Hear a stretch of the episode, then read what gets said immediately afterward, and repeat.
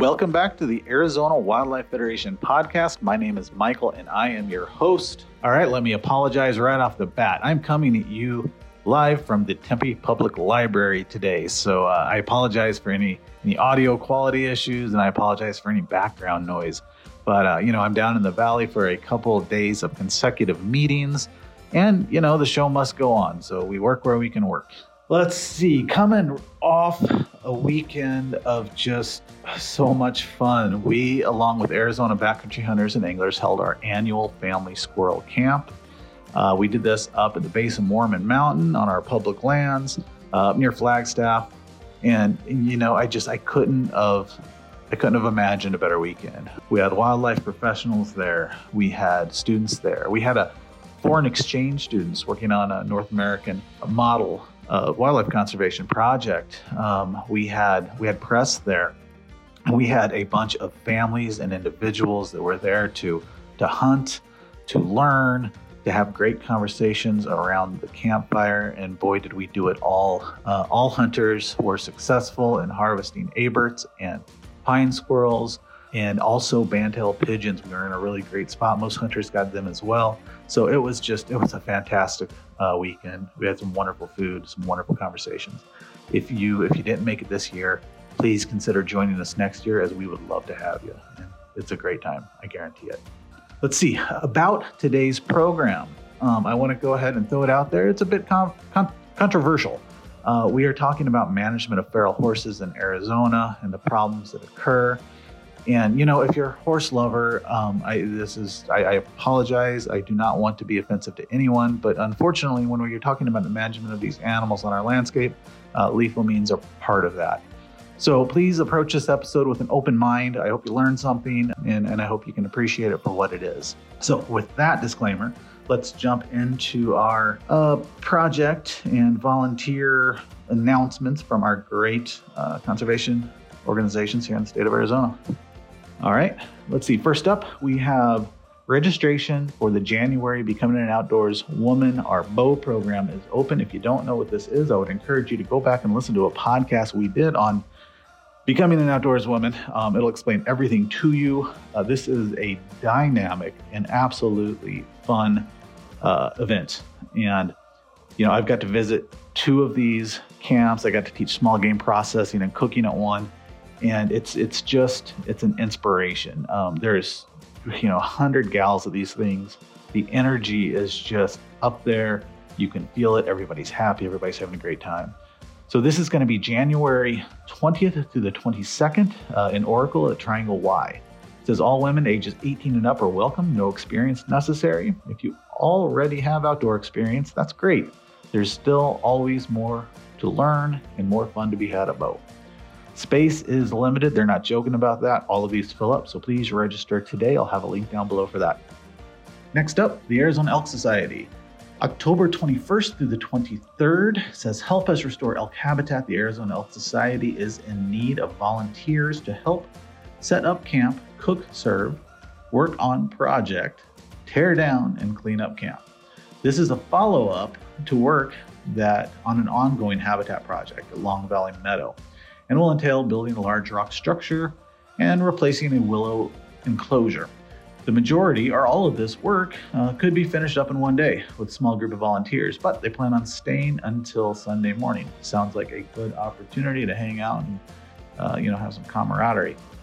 The Arizona Elk Society will provide the kitchen, food, drinks, long sleeve shirts, gloves, and safety glasses for the project. Please consider bringing rain gear, and all the necessary personal camping equipment you may need. Please let them know as soon as possible uh, so they can have time to plan accordingly. And I'll have a link below for that. Then, uh, Be Outdoors Arizona. Be Outdoors Arizona is interviewing for board members. This is an opportunity to be a founding member of an organization that will positively affect the lives of our youth and increase their involvement in the stewardship of our lands to ensure the availability of outdoor recreation for the future. Learn more at beoutdoorsarizona.org or call Kara Jensen at 602 309 2517. Last but not least, Valley of Sun Quail Forever.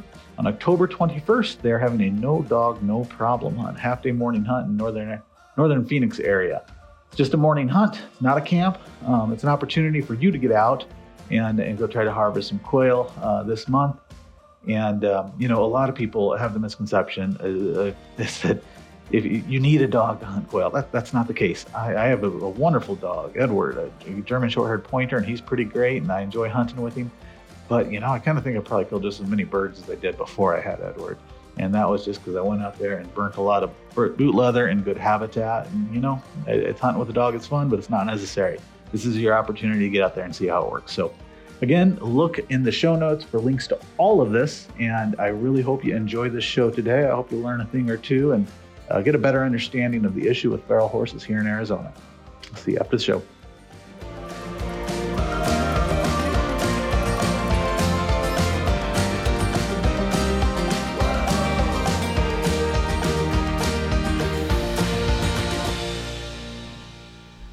Right, here we are. I am sitting here with Bob Vahle and John Koleszar. I say those right? Yes. Okay. Yes. Bob, can you introduce yourself? Um, I'm Bob Vahle. Um, I'm a retired uh, with the Arizona Game and Fish Department, also past uh, biologist for the U.S. Forest Service, and certainly worked on the Apache Sitgreaves National Forest and the Prescott National Forest, along with research with the Forest Service. Uh, I'm currently, I've been serving on the um, Arizona Wildlife Federation is a Region 1 director in the White Mountains, and also the National Wildlife Federation representative for AWF. Awesome. How about you, John? Uh, name is John Koleszar. I've been an Arizona resident for 36 years, so I'm relatively a newcomer still. Um, very actively involved in conservation efforts. I've been a member or a board member for most of the groups. I've fortunately been able to avoid the sheep bug but past president for the Arizona Deer Association. I was president for eight years there. Arizona Sports and Wildlife Conservation. I was president for a couple years there. Arizona um, Big Game Super Raffle for the last six years. I've been president and still am. All right. Well, I'll, I'll, go ahead and cut right to the chase. We're here to talk about a very controversial problem we have here in Arizona, and, and that's the issue of feral horses. Um, so I, I, want to assume that we're talking to folks here that have no idea about this mm-hmm. um, and, and have no idea about these horses, their impact on the landscape, their impact on wildlife, none of it. So, so let's start with you, you hear people talk about wild horses, you hear people talk about feral horses. Can you define those two, two terms for me? Yes. Um, in 1971, Congress passed the American Wild Horse and Burro Act, in which specific territories were designated as wild horse territories. Those horses are all protected under the Wild Horse and Burro Act and are designated as wild horses. Um, since that time, horses ha- have become more populous, particularly in Arizona, and it started in 2001 was the first release when we had the rodeo Chediski fire uh, south of Forest Lakes, Heber, Overgaard, that country, all the way to Show Low. With that fire, there came uh, all the fences with the bordering White Mountain Apache tribal lands came down. Yeah. And for a period of five years, you couldn't repair them because each winter deadfalls would just knock them over again. With the aerial seeding that we did in the Apache Sitgreaves portion of that forest, the Sitgreaves portion, it became like a candy store for wildlife. I mean, there was just food everywhere in the bottoms of canyons. A lot of the nuked areas up on top stayed that way, but the, the bottom areas became candy stores. Right horses came over in droves from the White Mountain Apache tribal lands okay. and state. Now, did, did those reservations, did they have any regulations regarding feral horses on their properties? They have no regulations per se. Okay. And it's not just the White Mountain Apache tribal lands that are having issues. Uh, the Hualapai, the Navajo in particular, the Navajo have over 90,000 uh, horses on their reservation. They recognize it as a huge issue. There are no figures from the White Mountain Apache tribal lands, but they were offered to receive back the feral livestock that they found on the Apache portion of the forest, as well as the horses that they found. And they rejected the offer for the horses, but they kept the cattle. Okay. All right. Now, so Heber in 1973, they, the Forest Service for the Apache Sitgreaves found seven horses in the Heber area. So the Sitgreaves portion, which is the Sitgreaves portion of the Apache Sitgreaves in Heber, was designated as 19,000 acres was set aside as wild horse territory. on the Apache side of the forest, there were no horses, no wild horses found at that time, and so there was no designation. Now, go forward to 2011 when we had the Wallow Fire. After the Wallow Fire, the same fences came down on the east side of the Apache tribal lands, and hundreds of horses came over. Those horses are still there today, and that's what's being removed. Because there is no designation as a wild horse territory, they receive the designation of unregulated or feral livestock. Okay. Uh, on this on the Sitgreaves portion, all of those horses are designated as wild horses.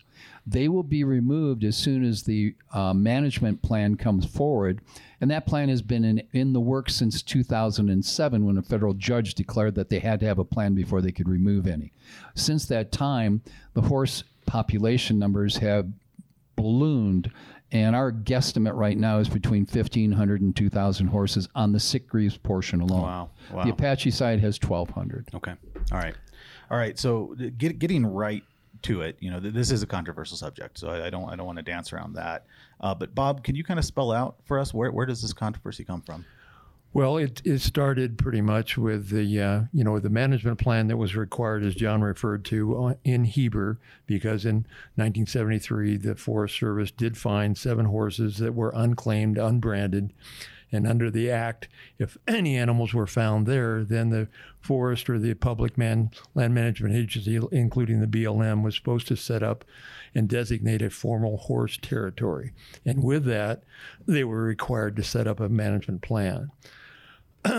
so that was that goes back to 1973 and uh, I was on the I came to the forest in 1978, and at, at that time they were start they hadn't developed a management plan, uh, but they were starting to see an increase of horses horses beyond the seven that they had originally done a survey with, mm-hmm. and so they started to remove uh, some of the horses, and unfortunately, what happened was that the, advocate, the horse advocates did not want to see that happened. They didn't want to see any horses removed until the Forest Service actually developed and implemented a, a management plan for that Heber wild horse territory of 19,000 acres, as John mentioned. But because of a lot of on other ongoing things, timber programs, range programs, and then certainly all the way up until 2001 with the Rodeo Chediski fire, a management plan still hadn't been developed. Then we saw an influx, great influx of horses on the Sitgreaves side, and then with the Wallow fire, another big influx after the boundary fences were damaged. Mm-hmm. Consequently, then the ABARS in uh, in 19, 2018 and 2019 developed a collaborative Heber wild horse um, working group that um, gathered folks from the Forest Service, Arizona Game and Fish Department, the livestock industry, uh, horse advocates. Um, Arizona State was the uh, the person, uh, kind of the uh, facilitator, yeah. moderator for that pro- program. So we started. The purpose of that, the, the Forest Service wanted this collaborative group to develop some recommendations for the Forest Service to develop this Heber wild horse working group management or the uh, the management plan for the forest. Mm-hmm. We spent about a year every month uh, meeting, uh, field trips involved, going out and looking at the 19,000 acre and then beyond that, and trying to get an estimate of what, what was needed from this territory standpoint. Long story short, we provided recommendations, including the recommendation of looking at forage capacity. What could this 19,000 acre territory produce and sustain over time for horses? a certain capacity for horse numbers. The numbers that were that came up with around 50 to 104. So to date, uh, that plan is still in a draft plan. Arizona Wildlife Federation provided extensive comments and recommendations on supporting the plan and certainly wanted to see the plan implemented. To date, the plan still has not been implemented or, or finalized. Okay. I recently contacted the forest and they're not anticipating that until this winter. So, consequently, the horses have the capability to double their populations every five years. Wow. So, overall, this long time, since way back in 1973, the two big fires that John mentioned, mm-hmm. the influx of horses from the reservation, we've seen you know some significant increases of horse populations across pretty much across the forest now. I live in Pinetop, Arizona. Uh, I was just on an archery hunt and I just saw a band of horses in a place I would have never dreamed seeing it. And then they were unclaimed, unbranded horses. I've seen them on the Pinetop Lakeside golf course. So we've got them from Heber all the way across to Alpine, Springerville, and even on Clifton District Wow. right now. All right. So, uh, just for the sake of this, let, let me define a couple terms. And exotic is one. And exotic is a species that does not belong in a landscape. Um, and that it's, I want to be careful how I put this because we did have wild horses in the Pleistocene. They went extinct on their own, uh, no influence of, of human. Then we brought horses back over from Europe. Conquistadors. Yep, yep, Spanish. Um, and now they're on the landscape again, but they're they're an exotic species. They're not a native species to our continent at this point. Correct. Um, and invasive, invasive, yeah, an invasive species can sometimes even be a native species. But in whatever case, whether it be exotic or native, an invasive species is a species that has a, a negative impact on the habitat and, and affects other species that belong there. So horses at this point are exotic, in fact, and uh, invasive, in fact. Why why are we concerned about these animals being on the landscape? Well, one of the, I mean, certainly the, the, the main impact is that without population control or population management, certainly they require forage, they require water. And so they're competing certainly with permitted livestock in some cases where uh, livestock permittees are paying, you know, grazing fees, for example, on public lands. And they they feel like they're being impacted by this uncontrolled population of horses. Certainly wildlife in terms of what John mentioned, elk, deer, antelope, uh, you know, and that's just that's just a major big like big game species, let alone small species. What they're also having, and we well documented to see the impacts, particularly in some of the real sensitive habitats, such as riparian and streams. We have an example of that going on in the Alpine Ranger District on the Apache Sitgreaves National Forest right now, where I worked as a biologist uh, back in the 80s. We were trying to do stream improvements for uh, the Arizona or Apache trout, which was at that time listed as a threatened species. There was a recovery plan. That's the uh, Arizona state fish, as a matter of fact. So it's only endemic and we're only found here in the White Mountains. Well, unfortunately, where the a lot of the tribal horses have come across, they're direct directly impacting three key streams, for example, on the Alpine District, Centerfire Creek, Boggy Creek, and Wildcat Creek, which were part of the recovery plan for the Apache trout. Mm-hmm. In addition to that, there's also a, a federally endangered species called the New Mexico meadow jumping mouse that requires very healthy riparian conditions, stream conditions for its survival. And that's also being se- severely impacted through, you know, reduction of the herbage or forage, or not forage, I want to say grass cover, for example, riparian plants, and also the trampling of the streams, which is reduced water quality, increased water temperature. So it's impacting trout, it's impacting this particular small non game species as well as big game. And then, particularly in drought situations like we're facing pretty much uh, here in the Southwest, when you have limited water availability during drought conditions, horses consume, uh, you know, the, the biggest quantity as far as the versus livestock or versus elk. So they can be there's going to be a lot of con- competition for that that uh, water resource, and they can be very territorial at a water resource. So there's a, the competition of displacement of wild animals and even livestock in some cases. I mean, cattle, for example, with a group of horses that are um, you know roaming free that have not um, you know, pretty well territorial about those kind of things. So. Yeah, yeah. Um, so so it's not that we're sitting here just just as a group of fellows that don't like horses. Of course not. I love horses. We I like think horses. they're gorgeous. But uh, we also like an intact, healthy ecosystem Most with, definitely. with its a host of, of native wildlife.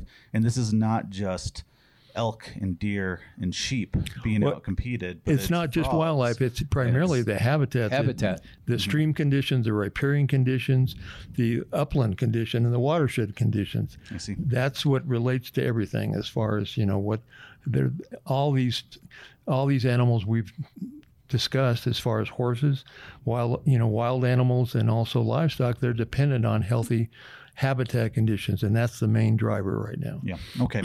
so yeah, I just I want to be clear about that. This is uh, this is not an anti-horse thing. This is uh this is a habitat protection thing. Most definitely. Um, and and these horses they do have a severe impact on on the habitat. On, on the, They're They very can, they nomadic, and and the method in which the physiology of a horse, when they clamp down and be, bite grass, they pull it out, they tug it out by those incisors, and they rip it out with the roots. Mm-hmm. That lays claim to open spaces after they pummel an area. That's where your invasive weeds come in. Yeah. And that's what's happened in numerous areas, which is why there's a nomadic existence now with these horses all across the sitgreaves portion of the forest.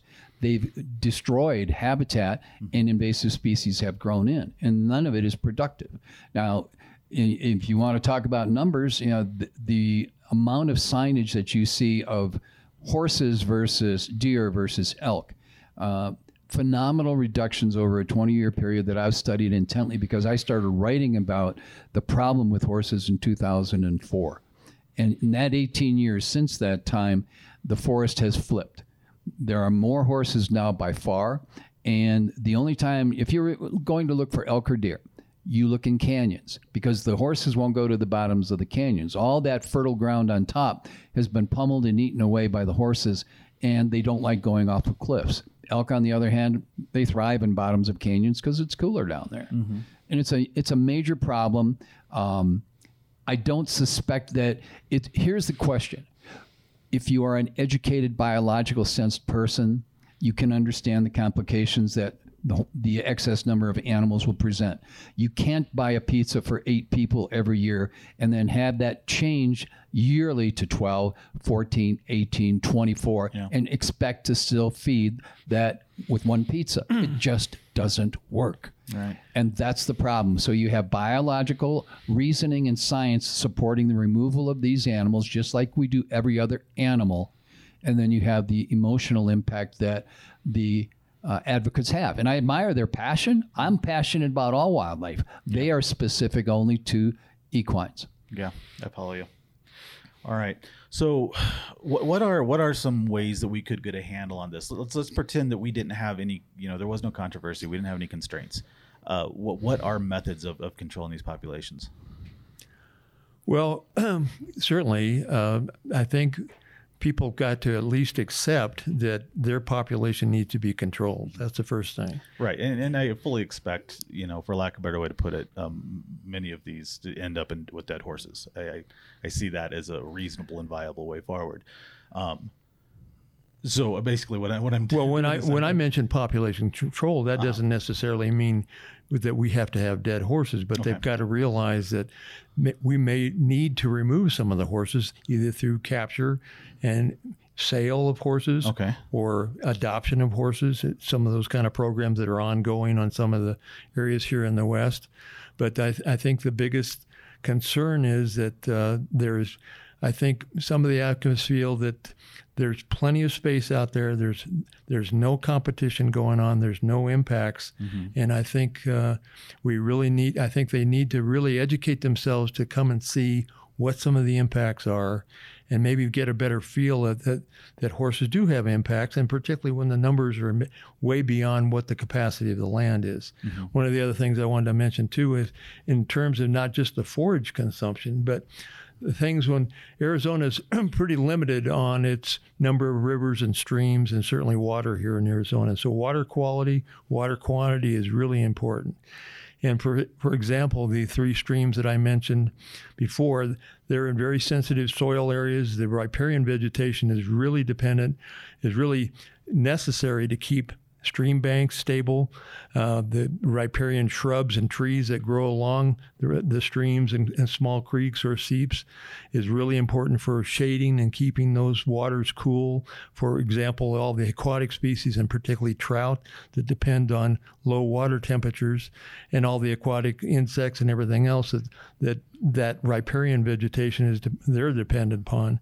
So, uh, and then the horses and and elk and and even cattle have a tendency when you've got an adequate water source, you've got lush forage down in a stream bottom or a creek bottom, they have a tendency to camp there. And unfortunately, if if if they're not moved, you know, for example, uh, you know, livestock people have the opportunity to to at least herd their animals out of a, a sensitive riparian area when they do their pasture moves elk typically don't camp all day long there, but typically seen where horses have all the resources that they need, they'll, they'll typically camp there. And they have, as we all know, they have large hooves. And boy, if you have a sensitive soil area and vegetation area, they can really do trampling damage. Absolutely, they can. Yeah. And they can break down stream areas. banks that are important for undercut banks for trout. And then what happens is the stream starts to widen. As it widens, then the, the water depth shallows, Mm-hmm. and then the water temperatures go up, and now they become inhabitable for some of the aquatic insects or for, for some of the fish. And, and I would add when you couple that with with a historic level drought, um, it just expands uh, Absolutely. the issue. Um, I I'm going to disagree with Mr. Vahle just for Okay. a moment. Um, you asked the question, and it's probably not a very critical question: Do animals need to die? Ma- a dog is man's best friend, correct? Dogs and cats are humane. I mean, animals that we put into our homes, that we share our homes with, we love and adore. And each year we put down millions of them Yeah. because of excess populations. Um, until there's a balance that's achieved on the landscape, there is going to be a necessity to remove some horses lethally. And that's that's really hard to say about such a beautiful animal. But I, I consider elk beautiful, antelope beautiful, deer beautiful, buffalo beautiful in their majestic size. yeah. All animals have to die in some way, shape, or form. Are they consumptive? Well, let's look at it this way. Every little child who goes to a zoo sees the lions and the tigers. Mm-hmm. And yet, in the United States, every single zoo is required to feed their big cats horse meat because cows aren't healthy for their digestive system. Hint, hint, America, you might want to think about eating horse meat rather than cattle, but I'm not saying that to the cattle ranchers.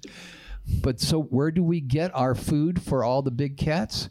The United States is required to import them from Canada or European countries because we do not have a site in the state in the United States to lethally put down horses and to make what they call horse logs, which are what we feed the big cats all across the United States with. Right. Find a solution without killing something. You can't. That that was my thinking, and I realize you know just using the term "dead horses" is it, it's it's a big of a, a trigger point for a lot of people. Sure. Um, and I don't mean to be crass, uh, and and I don't mean to hurt feelings. But the truth is, there there, and I'm not talking about mowing down horses and leaving them lay. There, there's there's ways we can utilize this as a resource. Yes, Um, correct. And the problem, the thing is, the horses have to go uh, Yeah. one way or the other If- Until if they achieve a balance. To, or, yeah, um, but yeah, if we want to maintain healthy ecosystems in our state, a state that I dearly love, I'm literally, I live here. I I moved here. I'm raising my family here because of these these diverse ecosystems, these diverse habitats, this wonderful wildlife, and all this public land. It's literally why I'm here, and and I, I don't want to sit back and watch it destroyed. if you would like to do yourself a favor, and I would encourage everyone if who lives in the Phoenix area, go out to the Salt River area where they find all these accolades about the Salt River wild horses, and then take a look at the landscape there. I've taken photos that you see on one side of the fence and on the other. It is a nuclear area. There is no food left. They have 400 horses and 19,000 acres. If it were not for forced feeding that they have to do, there would be starving horses all year long. We have been blessed and fortunate with the last two years of great monsoon seasons, but sooner or later, we're going to hit a bad year. And when that happens, there's going to be a lot of dead animals. And it's on the hands of the advocates because they refuse to remove them. Okay. So uh, back to methods of control. Um, you know, I hear chatter about sterilization programs. Is there room for that? Is, does that work? PZP works. Well, that's what they're using on the mares. Yeah. You know, but it's a and here's the problem. It's a two one. You have to do it two years in a row. They then come into season monthly, which drives all the stallions crazy for a longer period of time because they're constantly trying to mount the mares and trying to maintain their band uh, status, um, and it's costly. Very costly. And not very realistic in terms of having to retrap the animals all the time, particularly in a any kind of situation. You, I mean, manpower intensive, um, financially very expensive. So it's it's really it sounds like a great program to to, to implement, but overall, when you're trying to to manage a large population of horses and reduce the numbers, uh, it's it's almost impossible in a lot of cases. Okay. in my mind. please correct me if I'm wrong, uh, but the the agencies that are charged with with managing these lands, the BLM and the Forest Service, this this problem, this issue falls in their on their shoulders. Correct? I think it falls more mostly on the politicians' shoulders. Okay. Um, the Salt River horses were going to be removed in 2015, but a small group of vocal people complained all the way up the food chain in terms of politicians. I talked to, you know, at that time, Matt Salmon was the representative for my district, and he he clamored for not to remove the horses, and he had a picture of the you know fighting horses in the Salt River, and I said, "What is? Are you crazy?" he said, "John, they're votes." Yeah.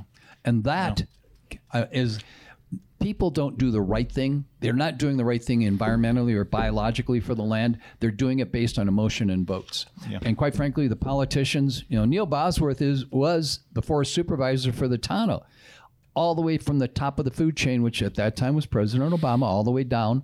They received all these calls. Don't remove these horses. They're beautiful. They've been there forever. Don't da da. And it stopped how a federal agency bowed to the state of Arizona legislators for to allow an excess number of animals on the landscape is beyond me to this day, but it's there. And that's a travesty for the environment and nobody to blame but the obviously the, the advocates I understand, but the politicians not doing the right thing, that's a voting issue. And to your question, Michael, uh, the Forest Service certainly is, they are responsible for habitat and, and carrying of the land and habitat resources. So certainly uh, that's the reason, for example, when, li- when they issue permits for livestock grazing, they're responsible for ensuring that that habitat is managed so they control the permitted numbers and certainly evaluate whether cattle, for example, are having an impact on habitat. If there is such, then permit reductions are certainly in order.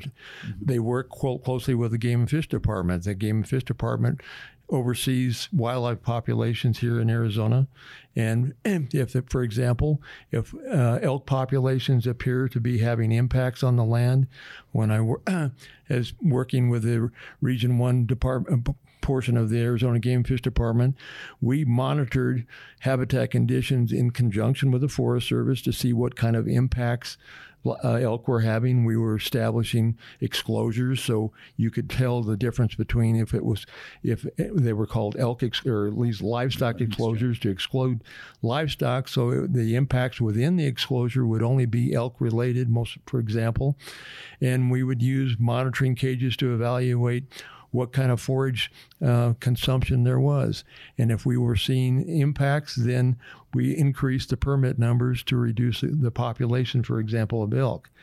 In the case of horses here, and it's the same kind of thing. Their their numbers are going to have to be controlled also. If you know monitoring, and John has got some very graphic pictures of what's going on, for example, on the Salt River in terms of the forage impacts there, with fence line contrast showing one side of the fence where healthy grasses are a good lush grasses are on one side and the other side it's almost bare soil so you know there's impacts going on there Yeah. and so uh, it's really important that this whole population issue needs to be addressed Well, l- let me hit you, gentlemen, with because there's going to be people listening to this podcast, and and they're they're going to, you know, be telling themselves their own one-liners and their own questions in their head, and we can't answer those. Um, and some of these might even seem a little silly, but these are the questions, are, are the comments and questions I hear from from the advocate side of the horse issue. Um, one is uh, horses are native to North America. They're not. Never have been. I mean, they were brought over by the Spanish conquistadors, and there's no question of that. There was something that resembled a horse that was here in the Paleo era, but they died out, and they haven't been here in thousands of years. Horses have been brought over since the 1500s. That's it. They are not native. Period. End of game. Yeah, I, I, I wholeheartedly agree with you, but I think there's somehow making a connection between what's here now and what was here in the Pleistocene, um, and I don't understand the connection either. Um, they did go extinct on their own, um, and in bringing over a different species, a horse is a horse, but a different species Different of horse here species. um, does does not constitute, in my opinion, a native animal. Nope. But so then there's let's see, uh, what are some other questions that I, I, I get from They're not they're they're not hurting anybody. It doesn't cost anybody anything. That's I get that a lot, and then they can they can adapt and, and cohabitat with with wildlife, native wildlife. I've seen them drive turkeys off of water holes under dire circumstances. They are absolute bullies on water holes.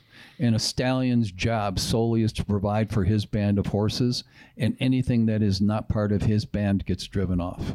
And it can be, I mean, I've had to fire shots into the air to stop a stallion from charging me because I was walking up to a water hole to see if there were other tracks other than simply horses. You see the stud piles where they mark their territory and their domain. And literally the forest is covered now i would say 80% of all droppings that you see in a national forest particularly the apache or the sitgreaves it's horse droppings. There's nothing else left that's dominance by a single species you can't have single species adulation for the price of every other wildlife the Arizona Game and Fish Department had been in, held in check by the governor's office for a period of seven years. But finally, now that Governor Ducey's on his way out, they are starting to stand firm and say, hey, this is wrong. We need to have these removed. And Governor Ducey was one of the biggest horse advocates, and he told everybody to stand down. That's common knowledge within circles. Well, certainly the horses that were brought here were domesticated, and if, you know if you release or they escape, they're going to go quote unquote wild. Mm-hmm. But to attribute to them to, you know, equalize them with wildlife that have to make it on their own throughout the throughout the year, through all conditions and habitat situations, drought, etc. And to understand, for example, that the horse advocates, you know, want to carry forth supplemental feeding programs, veterinary programs, that type of thing, seems a little um, ironic to me if if you really want to look at it and call these wild, free roaming horses. Uh, it just it doesn't equate to me when you're and if you're not and you're unwilling to really uh, try to control populations at all, and no matter what the method is, whether it's lethal or capture, adoption program, that type of thing. There's one other thing too, and we're, we've talked briefly about it: the supply of water. Um, as president of the Big Game Super Raffle, each year we brought in, you know, over a half a million dollar average now for 16 years. We're at, we're almost at 10 million dollars that we put. Almost all of that has been put towards sourcing up waters. A water catchment, which we put out there on the forest floor in designated territories, typically runs anywhere from fifty to hundred thousand dollars. We've put out hundreds of those. The horse activists don't do anything. They don't put out water catchments. I mean that that's beyond their thought realm. They just simply view it as a government freebie that well they should have the water. You know who drug all those dirt tanks? Those were cattle ranchers who they went from doing it as a profit business to a hobbyist to abandoning their allotment in the Heber area. That guy's gone because there is no more possibility of him raising cattle in that. Yet all those dirt tanks, all those pastures, all those fence lines that he put in, it's all gone. Do you think the horse advocates would want to pasture horses and put in fence lines at $15,000 a mile to do it? That's beyond their comprehension because they haven't been brought into the game. And that, that's the irritating sources is that we have paid dearly financially, hours, time, energy, passion, all to supporting all forms of wildlife. And one single species is destroying everything that we have in Arizona, and that's a travesty. Yeah. Well, let, let me give you one more. Um, and I, I mean, heck, I've already I've already made the horse people mad. I'm might as well make the cattle people mad too, which is really not my intention. But a comment that I hear often is, "Hey, we've already got cattle out there.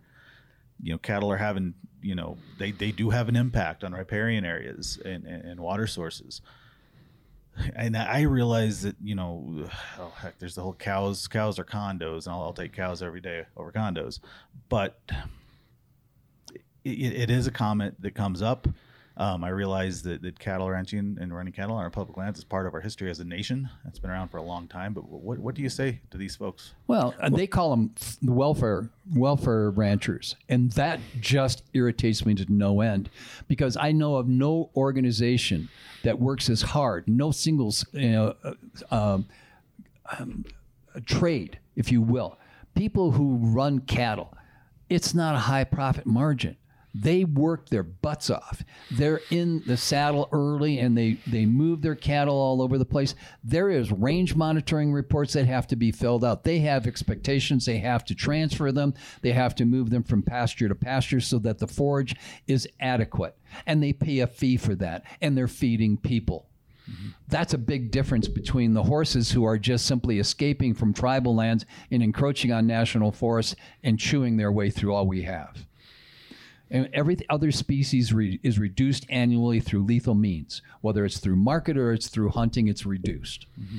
Horses, there are no reductions currently, and that's the travesty. Yeah, and with their population potential, that's what's that's what we're really concerned with. You know, mm-hmm. we've got to implement some kind of population control method soon, or things are going to get worse. And Nevada is a typical example. If you look at some of what's going on on BLM lands in Nevada, they're being overwhelmed with trying to manage horse populations in that state, for example. And that, I think that's what we're trying to prevent here in Arizona, where we, you know, there's certainly there's, for example, the Heber Wild Horse Territory was set up for a particular purpose. We've come up with a capacity that can support that type of thing, but until you know, until we have, you know. Uh, situations where, uh, you know, uh, we can't ma- and where we can't manage populations, you know, that's I think that's what worries most of the land managers, game managers, sportsmen, and everything else. Is that we've got to have, we've got to start addressing that as a factor that's affecting both livestock permittees, wildlife people, and, and certainly the bottom line habitat conditions and water resources. Mm-hmm. So. And by the way, you know, currently as we're having this meeting, there are sales going on in Holbrook, and they're online sales for these horses that have been captured off of the Apache's portion of the forest. Mm-hmm. For two hundred to three hundred dollars, you can get a magnificent horse that you can turn into a trail horse. Uh, I have seen videos by the contractor Jackie Hughes, who is capturing these horses. They took a horse off of the Apache forest that had never been handled, and in five days they were riding it. Wow. But wow. it takes a there's a process. She has one. It, it's magnificent uh-huh. the way it works. But that contractor loves horses. She has her own horses. She l- loves cowboys. It's a lifestyle. Mm-hmm. Um, and they don't have any pleasure in having to put down an animal that's blind or that has a broken leg. But that's a fact of life. C- nature is cruel. And naming horses and calling bands families does not negate the fact that that's wild out there.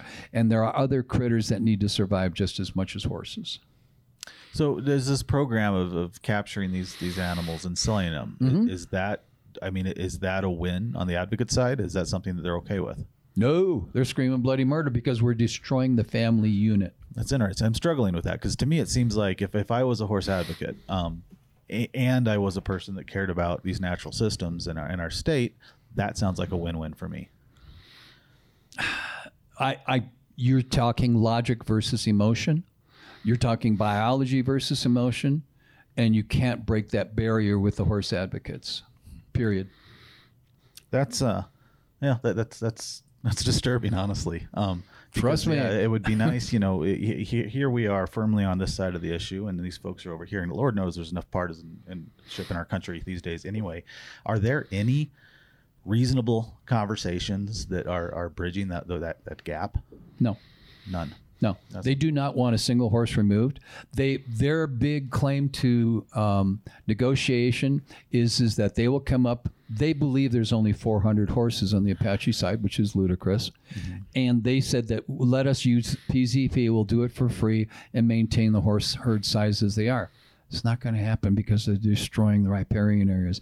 You know, Trout Unlimited, the Center for Biological Diversity, bless Robin Silver's whole soul till the day I die. I'm so thrilled I met that man because he is a force to be reckoned with and he recognizes what's right biologically. Mm-hmm. And he sat at the same table with cattlemen, with sportsmen, and himself. Now, you want to talk about the unholy trinity? Robin Silver, the Center for Biological Diversity, cattle ranchers, and sportsmen. They've never sat at the same table and agreed on anything, but we did on horses. Yeah, that's that, that's very interesting to me because because quite honestly, I, I can I, am very much a, a die in the wool hunter. I mean, I hunt and I fly fish. That's how I identify. But quite honestly, before those, I consider myself a naturalist first. So it's always frustrated me that you know sometimes we refer to the greens and the browns that being consumptive and non-consumptive and all of this this terms I struggle with personally because I don't like it. I consider myself both of these things. Um, and it, it, bothers me greatly that environmental groups and conservation groups that are really working for 90% of the same stuff you know really butt heads over 10 and they don't work together but to see you know center for biological diversity and arizona sportsmen for wildlife conservation working together and, and with the cattlemen that to me i love seeing that but also that that that there is, is solid evidence that this is a very big issue well, when you when you have all three of those groups combined saying something's wrong, something's wrong, something's wrong, yeah, it's something's deadly wrong, yeah. and, and, and it's all for the myth that is pre- preponderantly coming out of the east. The, the Citizens Against Equine Slaughter, the head of that, sits in her home in Oregon. She's not from Arizona. Uh, there's a group called How, uh, I think it's Wow or something like that, out of New Mexico they they came down to Holbrook today demanding to see the horses. Didn't aware wasn't aware that you couldn't see them that you had to view for them online. Um, the per- people who filed suit in, in June, uh, citizen, the uh, citizen or I, th- I can't th- anyhow they're based out of uh, South Dakota and Nebraska. They came down her she had 997 head of horses removed from her authorization because they were starving them to death. She didn't know how to manage them. Mm-hmm. But they filed suit under allegations that these were, you know, that they shouldn't be removed. They lost in federal court. This has all been decided. That's why these horses are being removed. They are not wild horses, they're feral. Under that designation, they are excess livestock that need to be removed. And yet they still want to fight it tooth and nail to the day that the last horse is gone. You know, I think one of the problems too is, you know, a lot of people that may live in urban areas and that type of thing don't have a, a really good concept of habitat capacity or land capacity. And so when you go through a national forest, you drive through BLM lands, it looks like there is unlimited capacity out there. Mm-hmm. What is the problem of just getting allowing these horses to just roam free, no population control. We don't. I mean, I, I think education is a big thing for sure in terms of, you know, uh, you know, the advocates certainly are passionate, and I, I totally support their passion. In to a degree, as far as well, are they willing to educate themselves and really looking hard and really doing a little more research into the biological capacity of what these lands can produce and what impacts those horses will have on other animals. And I'm not, and I'm not sure if they necessarily do that. And I think they, they need to little look a little broader and really, really delve into things a little bit and, and see some of the, the things, for example, like John's documented or many other documents. There's many, many things documented in in uh, in literature, videos, and everything else of what the impacts of unregulated population of horses can have. I don't care about trying to change the mind of a horse advocate because it's less than 10% of the population. I care about the uneducated masses who vote, who hear a glib 10 second power line, or the media darlings who come and interview Simone Netherlands because they say, oh, they're so beautiful. Mm-hmm. And then they spread these lies to the mass populations that vote. Yeah. That's the key. Education of the masses. And the edu- logical people will understand the biology of this and understand the complications that are presented. They'll say, yeah, the, these need to be reduced. Okay. Not removed. Nobody wants to remove horses from our landscape, particularly wild horses. I, I question what, if you want to define wild, none of the Salt River horses are wild anymore because they're hand fed, they're habituated. You can come up to them and almost, almost touch them. That's not a wild horse. A wild horse sits in Montana and the sagebrush sees a car at about a half a mile. Boom, the band's gone. They yeah. take off. That's wild. Yeah. You know, I, I want to be clear uh, uh, from my personal perspective. Um, I very much acknowledge the fact that these are, are, are not bad people. They're they're good No. people that are attempting to do something good. But but it's extremely misled, and the damage that it's causing is, is what we're talking about here today. Um, but how then how I mean we've already touched on education. What is what is the way forward? And I, I, I and just to clarify, I think we've defined that this is a small part of the population. It's a very passionate, very squeaky wheel, and it's it's getting the oil, I guess. Yep. But how do we move forward? How, how do we get this message out there? How do we educate folks in a way that's not off-putting? I, I wish everybody would watch the movie uh, Horse Rich, Dirt Poor.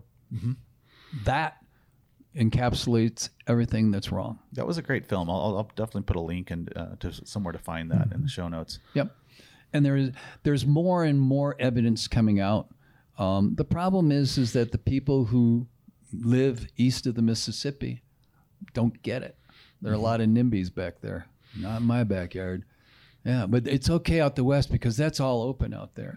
And quite frankly, the tribal the tribal conditions are the ones that are the most difficult to deal with. You know, when, when the Navajo reservation, which sits over four states, has over, you know, ninety thousand animals that nobody wants, and they're, I mean, these are sheep ranchers. Mm-hmm. They're eating their livelihood away.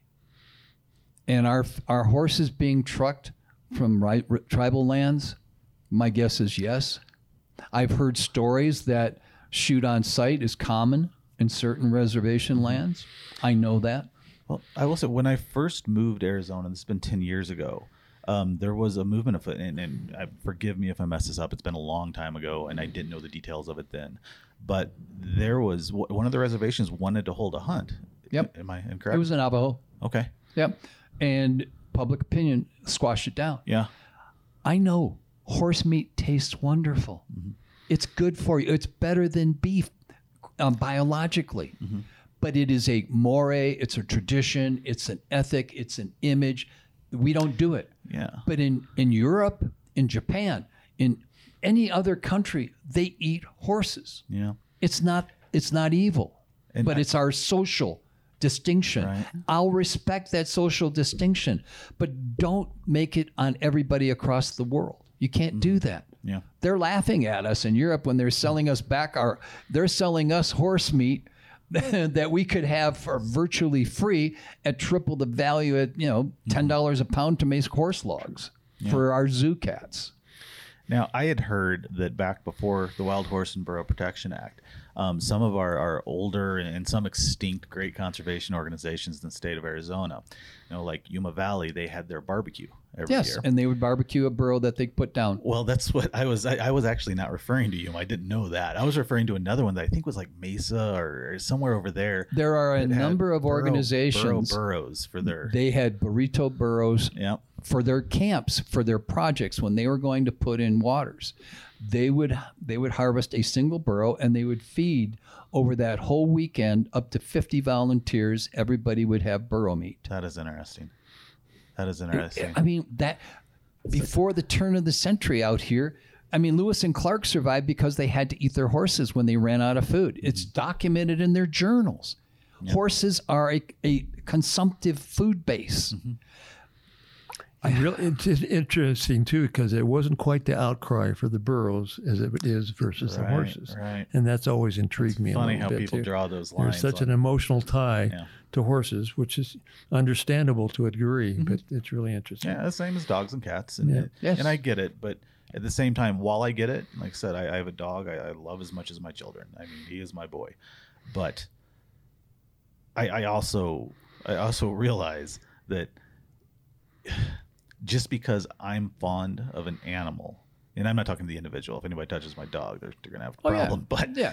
but other dogs, if they're out there and they're having a, a a bad impact on the environment, in some cases they do. Yes. I don't want those dogs out there.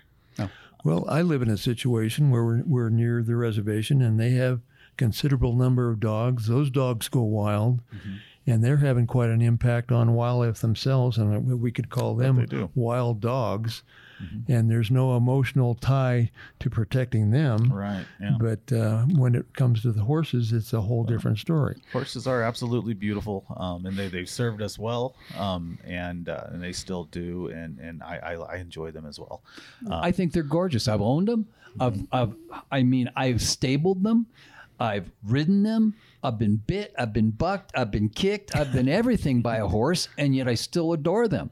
But they are not the only species that we need to look at. And that's the basis for all this. I, I don't think you can say it any clearer than that. Um, I think that kind of sums things up for us. Um, well, I guess we'll keep fighting this fight and marching forward, and so will they. Um, but let's hope logic wins out and good science and biology, and uh, and yeah, we can get a handle on this situation. And if anybody's interested, keep atten- pay attention to the Apache Sitgreaves National Forest. They will be auctioning off these horses. Mm-hmm. They need to go to good homes, and there are people who will tell you how to train these animals so that they become great family pets, or trail rides, or something that you can utilize around your home don't don't make it so that only kill buyers are a, able to get them and that's not what we want we want them to go to good homes Correct. but we do not want the horse advocates to buy the complete family unit that band of 16 horses and then keep them there together never to be other than warehoused Yeah, and that's what they're doing they're warehousing animals interesting. Anything else, gentlemen? it's been a long battle and it's not it? going to be over early No, it's a it's a continual, and that's it's probably a, in my career this is the most uh, emotionally tied conservation issue I think I've ever been associated with, and it's it's a it's a really tough tough one to deal with for sure. Yeah, yeah. I can say I, I certainly I, I hope this this podcast isn't too upsetting to some folks. That's certainly not my my goal. My goal is to educate. Um, and you know we are the Arizona Wildlife Federation. We are charged with with working on what's good for wildlife. all Um, wildlife and and horses are not wildlife. no Right, and not and, and you know, I'm certainly one of the key missions for Arizona Wildlife Federation is the habitat based. I mean, that's the center of our our mission is certainly habitat from you know when we've got 800 plus species here in Arizona, we're not just looking at elk and deer. We've mentioned them in relation to the horse issue, but I mean certainly there's an impact on a lot of other species other than just those ones that we mentioned here today. Well, gentlemen, I thank you for being here. Uh, thank you for talking to us about this. pleasure thank you for having us Thanks, Mike. Mhm, You bet.